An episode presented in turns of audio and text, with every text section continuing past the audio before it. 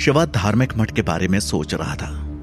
मीनाक्षी की काली शक्ति के बंधन की वजह से धार्मिक मठ ने शिवा को बलि का बकरा बनाया था और स्वाभाविक रूप से वो उस पर 24 घंटे कड़ी नज़र रखने वाले थे। शिवा को धार्मिक मठ की चौकन्नी निगरानी के बीच उन सभी बीस ठिकानों को ढूंढना था जो दिन में सपने देखने के बराबर था। शिवा ने सोचा कि मीनाक्षी के ठिकानों की तलाशी करने में उसे किसी और की मदद लेनी होगी। अरे तुमने बताया था ना? मेरे पास अपना पर्सनल नौकर है। जतिन मैं अब तक उससे मिला क्यों नहीं? शिवा ने उस सिस्टम से पूछा। जतिनवा की तबीयत ठीक ना है ना। तो और दूसरा नौकर सुबह ही तो बताया रहा। सिस्टम ने शिवा को याद दिलाया। पर ससुर अचानक जतिनवा की याद का है आ गई? कहीं अनीता का खजाना खोजे में उसकी मदद लेने का प्लान तो नहीं बना रहे हो। सिस्टम ने असली मुद्दे पर आते हुए पूछा। तुमने सही गैस किया है। ये सुनकर शिवा ने सर हिलाया। शिवा अच्छे से जानता था किसी दूसरे इंसान को अनीता के खजाने को ढूँढने देना जोखिम भरा होगा। वो ये काम सिर्फ़ अपने सबसे भरोसेमंद इंसान को ही दे सकता था। हालाँकि, धार्मिक मठ को जतिन पर शक हो सकता था, लेकिन शिवा तो खुद धार्मिक मठ की कड़ी निगरानी में था। ऐसे में धार्मिक मठ का सारा ध्यान शिवा पर होगा। उसके आसपास के लोगों पर कम होगा। धार्मिक मठ छोड़ने के बाद शिवा ने ध्यान दिया कि अभी से ही कुछ लोग उस पर निगरानी रखे हुए थे। शिवा ने जल तत्व सेंसिंग तकनीक का इस्तेमाल किया और देखा कि उसका पीछा करने वालों में से एक धार्मिक मठ का गश्त लगाने वाला सैनिक था और दूसरा धार्मिक मठ का पुजारी था जो सादे कपड़ों में था। शिवा ने सोचा, ये लोग बाहर ही बाहर उसका पीछा कर सकते हैं। कभी भी राठौड़ खानदान की हवेली के अंदर आने की हिम्मत नहीं दिखाएँगे। क्योंकि राठौड़ खानदान एक रजवाड़ी खानदान था, जिसका सीधा संपर्क टेहरी के राजा से था। राज्य में उनके अपनी प्रतिष्ठा और इज़्ज़त थी। धार्मिक मठ कभी भी उनकी मर्यादा भंग नहीं करेगा, चाहे सिचुएशन कुछ भी क्यों ना हो। शिवा ने सोचा, अगर ऐसा है तो फिर इन लोगों से अब क्या डरना? करते रहने दो इन्हें पीछा। मुझे जो भी प्लान करना होगा, मैं हवेली के अंदर ही करूँगा। वैसे भी, अभी शिवा कोई बड़ा रिस्क लेने का प्लान नहीं बना रहा था। लेकिन सही समय पर वो धार्मिक मठ को भटकाने के लिए कुछ प्लान कर सकता था। तुमने जतिन के बारे में जो इंफॉर्मेशन दी है उसे देखते हुए शायद इस जतिन पर भरोसा किया जा सकता है। क्यों? शिवा ने सिस्टम से पूछा। जतिन वह बहुत है भरोसेमंद है। लेकिन हमका अभी भी ये लागत है कि कोई काम को सही तरीके से करने के लायक नहीं है। शिवा ने हैरानी से पूछा। क्यों? ऐसा क्यों लगता है तुम्हें? सिस्टम ने जवाब दिया। कहा है कि वो बहुत ही डरपोक है। तभी शिवा को अपनी ओर एक साया भागते हुए नज़र आया, जिसे देखकर अचानक शिवा डर गया। रुद्र उस साय को देख रहा था जो उसके करीब आ रहा था। तभी रुद्र को नज़र आया कि यह तो कोई साधारण इंसान है। मालिक, आखिरकार, मैंने आपको ढूंढ ही लिया। जतिन ने हाफते हुए शिवा से कहा जतिन को देखकर शिवा को हंसने का मन हुआ। उसने काली बनियान और सफ़ेद कमीज पहनी थी। जैसे अक्सर देहात में नौकर पहनते। उन गंदे कपड़ों की वजह से वो रजवाड़े खानदान का नौकर बिल्कुल भी नहीं दिख रहा था। तभी कंप्यूटर सिस्टम ने शिवा को बताया।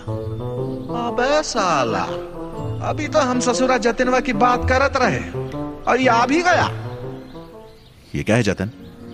तुम इतने हड़बड़ाए हुए क्यों हो? शिवा ने गंभीर होकर उससे पूछा। जतिन ने घुटनों पर हाथ रखा और लंबी गहरी सांस लेते हुए बोला, माफ़ करना मालिक, पेट खराब होने के कारण मैं आज हवेली नहीं आ पाया। कपड़े बदलने का भी वक्त नहीं मिला, इसलिए ये गंदे। मैं वो सब ठीक है, लेकिन तुम यहाँ मेरे पास क्यों आए हो? शिवा ने उससे पूछा। जतिन ने हाथ मिलाया और कहा, आपकी माता जी और आपके छोटे भाई गणेश जी वापस आ गए हैं और आपके पिताजी इसी वक्त आपसे मिलना चाहते हैं। ये सुनकर शिवा के दिल को ठंडक पड़ी। उसने सोचा माता पिता दादी की तुलना में ज़्यादा करीब होते हैं। वो शायद उससे इतनी बेरुखी से बात नहीं करेंगे जितना कि उसकी दादी ने की थी आज सुबह। लेकिन रिश्तों की दूरियों की बात करें तो शायद माता पिता और उनके बच्चों के बीच की दूरी सबसे ज़्यादा होती है। एक बच्चा कभी भी अपने माता पिता को अपनी असलियत नहीं बताता, और माता पिता भी कभी अपने बच्चों के सामने अपने दूसरे रूप नहीं दिखाते। सिस्टम ने शिवा की ज़िंदगी के जिन रूपों को दिखाया था, उस आधार पर शिवा अपने पिता के लिए एक अजनबी था। वे सब आपस में जब भी बात करते, एक तो अजीब सी सिचुएशन पैदा हो जाती। पुराना शिवा अपने माता पिता के आसपास एकदम चुप रहता था। लेकिन नए शिवा के लिए इस तरह का दिखावा करना आसान था। ठीक है, जतिन। मैं अभी उनसे मिलने हवेली जाता हूँ। शिवा ने जतन को ध्यान से देखा, फिर अचानक कहा, अरे हाँ क्या तुम मेरा एक काम कर सकते हो? शहर के ईस्ट में एक कारपेंटर है। मैं चाहता हूँ तुम वहाँ जाओ और वहाँ से मेरे लिए एक शिवलिंग खरीदो। लेकिन तुम गाड़ी में नहीं जा सकते। मेरे पास गाड़ी के किराए के लिए पॉकेट मनी नहीं है। यह सुनकर जतिन का चेहरा लटक गया। ओह, लेकिन मालिक, वो जगह यहाँ से बहुत दूर है। अगर मुझे वहाँ पैदल जाना होगा तो मैं आधी रात तक ही हवेली वापस लौट पाऊँगा। शिवा ने प्यार से मुस्कुराकर उसे कहा। कोई बात नहीं जतिन। धीरे धीरे आराम से जाओ। मुझे कोई जल्दी नहीं है। अगर यह जगह दूर नहीं होती तो मैं इतनी जल्दी तुमको वहाँ जाने को कहता नहीं। दरअसल यह शिवा का प्लान था। जतिन अपना सेवा भाव दिखाते हुए उसके एक इशारे पर इधर उधर दौड़े।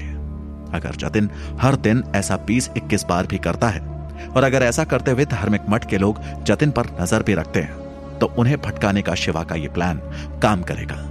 और अगर शिवा ने एक बार धार्मिक मठ का ध्यान अपने से पूरी तरह से हटा दिया तो वो जतिन की मदद से अनीता का खजाना खोद कर निकलवा सकता है। जतिन ने अपनी लंबी यात्रा शुरू की और शिवा ने हवेली की ओर अपने कदम बढ़ाए। हवेली में पहुंचकर जैसे ही शिवा ने बैठक में प्रवेश किया तो उसे लगा कि कुछ गड़बड़ है। वहाँ का माहौल थोड़ा डरावना था। एक अधेड़ उम्र का उदास चेहरे वाला आदमी सेंटर सीट पर बैठा था। वो शिवा का पिता चंद्र प्रकाश राठौड़ था। उनके बाएँ हाथ की तरफ़ एक अच्छी ड्रेस में बेचैन चेहरे वाली औरत उसकी माँ थी। वहाँ कुल मिलाकर लगभग दस लोग थे, उनमें से आधे लोगों को शिवा ने पहचाना भी नहीं। वो राठौड़ परिवार से नहीं थे। ये लोग बिना कुछ बोले वहाँ चुपचाप बैठे थे। माहौल सचमुच बड़ा टेंस था। शिवा ने अपने पिता की ओर देखा और कहा, पिताजी, मैं वापस आ गया हूँ। शिवा के पास चंद्र प्रकाश की भूली पिसरी यादें थी। टहरी साम्राज्य में रजवाड़ों के भीतर उनका बहुत ऊँचा दर्जा था और वो एक कट्टर रजवाड़ा था। एक कट्टर रजवाड़ा राजा के तरफ़ वफादारी की कसम खाता है, जहाँ वे राजा के साथ साथ धार्मिक मठ की तरफ़ भी वफादारी की कसम खाता है। जात पात के मामले उनके लिए बहुत मायने रखते थे और वो किसानों को रजवाड़ों से अलग करने पर बहुत ज़ोर दिया करते थे। इसका मतलब यह भी था कि वो बहुत घमंडी थे। शिवा के पिता भी एक सख्त रजवाड़ा थे और उन्हें शायद ही कभी किसी ने मुस्कुराते हुए देखा था। उन्हें अपने सबसे बड़े बेटे शिवा से बहुत उम्मीदें थी, लेकिन शिवा ने उन्हें हमेशा शर्मिंदा किया था, इसलिए वो हमेशा शिवा के प्रति बड़े कठोर रहते थे। अभी भी वो शिवा की एक हिमाकत की वजह से इतने गुस्से में थे, लेकिन शिवा सोच रहा था कि उसने ऐसा क्या किया है। तभी वहाँ पर मौजूद उस सुनहरे बालों वाले लड़के ने अचानक शिवा की ओर इशारा किया और उस माहौल में और टेंशन लाते हुए गुस्से में चिल्लाया। कल रात इसी ने मेरे ऊपर यह पेशाब का डब्बा मारा था। उसकी बात सुनकर शिवा और परेशान हो गया। लड़का है कौन? शिवा ने सिस्टम से मन ही मन पूछा। हम्म, ये ससुरा दिनेश रावत है। तोहरा को याद नहीं का? ये ससुर का नाती ही तो कल रात नींद में चलत रहा। और ई के ऊपर ही तो पिसाब का डब्बा दे के मारे थे। सिस्टम ने फटाक से जवाब दिया। सिस्टम की बात सुनकर शिवा ने उस दिनेश रावत को ध्यान से देखा। उसे उसका चेहरा देखा देखा सा लगा। आखिरकार शिवा को उसके सामने की पूरी सिचुएशन समझ आ गई। असल में दिनेश कल रात उनके घर पर गेस्ट था। लेकिन उसने नींद में चलना शुरू कर दिया और शिवा से टकरा गया, जो कि अभी अभी सोकर ही उठा था। और शिवा ने डर कर पेशाब के डब्बे से दिनेश के ऊपर वार किया था। अरुण रावत, जो कि दिनेश के पिता थे, शिवा की इस हरकत के बारे में सुनकर अपने गुस्से को और रोक नहीं पाए थे। और यही वजह थी कि वो शिवा के पिता चंद्र प्रकाश से मिलने यहाँ आए थे, ताकि वो अपने बेटे के अपमान का बदला ले सके और अपने बेटे को न्याय दिला सके। शिवा ने महसूस किया कि वहाँ की सिचुएशन सचमुच बड़ी खराब थी। दिनेश ने जब उसकी ओर इशारा किया तो शिवा ने अपना पक्ष रखने में भी कोई जल्दबाजी नहीं दिखाई। इसके बजाय, शिवा ने ओरिजिनल शिवा का तरीका अपनाया और एक टीनेजर की तरह रिएक्ट किया, जिसे गलती के बाद डांटा जा रहा था। उसने अपना सर नीचे झुका दिया, क्योंकि उसे पता था कि उसके समझाने से बात और बिगड़ जाती। शिवा क्या हमने तुम्हें यही सिखाया है। चंद्र प्रकाश ने निराश होकर उससे कहा, पिताजी, मैंने जो कुछ भी किया वो अनजाने में हुआ था। मुझे उस बात का बड़ा दुख है। प्लीज़, मुझे माफ़ कर दे। इससे पहले कि चंद्र प्रकाश उसे माफ़ी मांगने के लिए कहते पहले ही शिवा ने माफ़ी मांगना बेहतर समझा। जैसा कि शिवा को उम्मीद थी। शिवा की ईमानदारी से माफ़ी मांगने से थोड़ा चंद्र प्रकाश हैरान था। शिवा का बर्ताव अब पहले से कहीं ज़्यादा समझदारी भरा था। चंद्र प्रकाश के गुस्से को तो सिर्फ़ माफ़ी मांगकर कम किया जा सकता था। लेकिन कल की उस घटना के बाद दिनेश रावत का गुस्सा इतनी आसानी से शांत होने वाला नहीं था। दिनेश रावत ने गुस्से में शिवा से कहा, तुमने माफ़ी मांग लिया तो इसका मतलब यह नहीं है कि मैं तुम्हें माफ़ कर दूँगा। मैं तुम्हारी माफ़ी नहीं मानता। ऐसा लग रहा था कि चंद्र प्रकाश चुप रहना चाहता था और इन लड़कों को अपने आपस के झगड़े को आपस में निपटवाना चाहता था। शिवा ने दिनेश से पूछा तो फिर तुम मुझसे क्या चाहते हो दिनेश? दिनेश ने गुस्से में जवाब दिया, जो कल तुमने मेरे साथ किया वही मैं तुम्हारे साथ करना चाहता हूँ। और बोलते बोलते उसने मेज के नीचे से एक पेशाब का डब्बा निकाला। यह देखकर शिवा हैरान रह गया। शर्मिंदा होने का नाटक करना और माफ़ी मांगना एक बात थी, लेकिन शिवा कभी भी अपने ऊपर पेशाब नहीं फेंकवा सकता था। नहीं, मैं ये नहीं होने दूँगा। शिवा की बर्दाश्त करने की सीमा आखिरकार खत्म होने को आई। दिनेश यह सुनकर एकदम एक्साइटेड हो गया और चिल्लाया। जानता था तू झूठी माफ़ी मांग रहा था।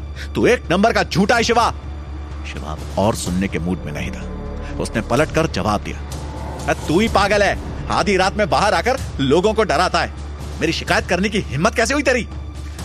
ये सब तमाशा देखकर चंद्र प्रकाश आखिरकार खड़ा हो गया और चिल्लाया। खामोश! उसकी दहाड़ शेर की तरह थी, जिसने आखिरकार उन दोनों की बचकानी बहस को रोक दिया। ये सब क्या है शिवा? तुम्हें जो शिक्षा मिली है, उसका क्या हुआ? अपने आप को देखो। मेहमानों के सामने कैसे जाहिलों की तरह चिल्ला रहे हो तुम? अपना ना सही राठौड़ खानदान की इज़्ज़त का तो लिहाज करो। ऐसे तुम दूसरे रजवाड़ों का सामना करोगे? तुम्हारी हरकत के बारे में जब धार्मिक मठ को पता चलेगा तो वो हमारे बारे में क्या सोचेंगे? चंद्र प्रकाश का गुस्सा जल्दी शांत होने वाला नहीं था। शिवा ने अपना मुँह कसकर बंद कर लिया और वो बोलने की हिम्मत नहीं जुटा पाया। शिवा को समझ में नहीं आ रहा था कि वो वहाँ से कैसे निकले। तभी उसकी दादी ने बहुत ही अजीब हरकत की। वो वहाँ से उठकर जाने लगी और ऐसा लगा जैसे उन्हें अचानक से काफ़ी कमज़ोरी आ गई हो और उनके हाथ से उनकी छड़ी फिसल गई और वो बीच हॉल में सबके सामने धड़ाम से नीचे फर्श पर गिर गई। गिरते गिरते दादी की छड़ी उड़कर ठीक उसी ओर गिरी जहाँ दिनेश पेशाब के डब्बे के साथ खड़ा था और छड़ी दिनेश की एड़ी में ज़ोर से लगी जिससे दिनेश की टांगे पीछे की ओर मुड़ गई और वो भी नीचे ज़मीन पर गिर गया। और गिरते ही दिनेश के हाथ में से पेशाब का डब्बा छूटा, वो डब्बा हवा में ऊँचा उड़ा और ठीक दिनेश के सर के ऊपर गिर गया। अचानक वहाँ पर सन्नाटा छा गया। दिनेश पूरी तरह से पेशाब में भीग गया। ये नज़ारा देखकर शिवा के चेहरे पर फूल की तरह एक बड़ी स्माइल खिल उठी माँ, तुम ठीक हो? तुम्हें ज़्यादा लगी तो नहीं? चंद्र प्रकाश ने अपनी माँ, यानी कि शिवा की दादी से पूछा। क्या दादी ठीक थी? या उन्हें गंभीर चोट आई थी? और वो अचानक इस तरह कैसे गिर पड़ी थी? जानने के लिए सुनते रहिए पॉकेट एफएम पर। Alien versus witches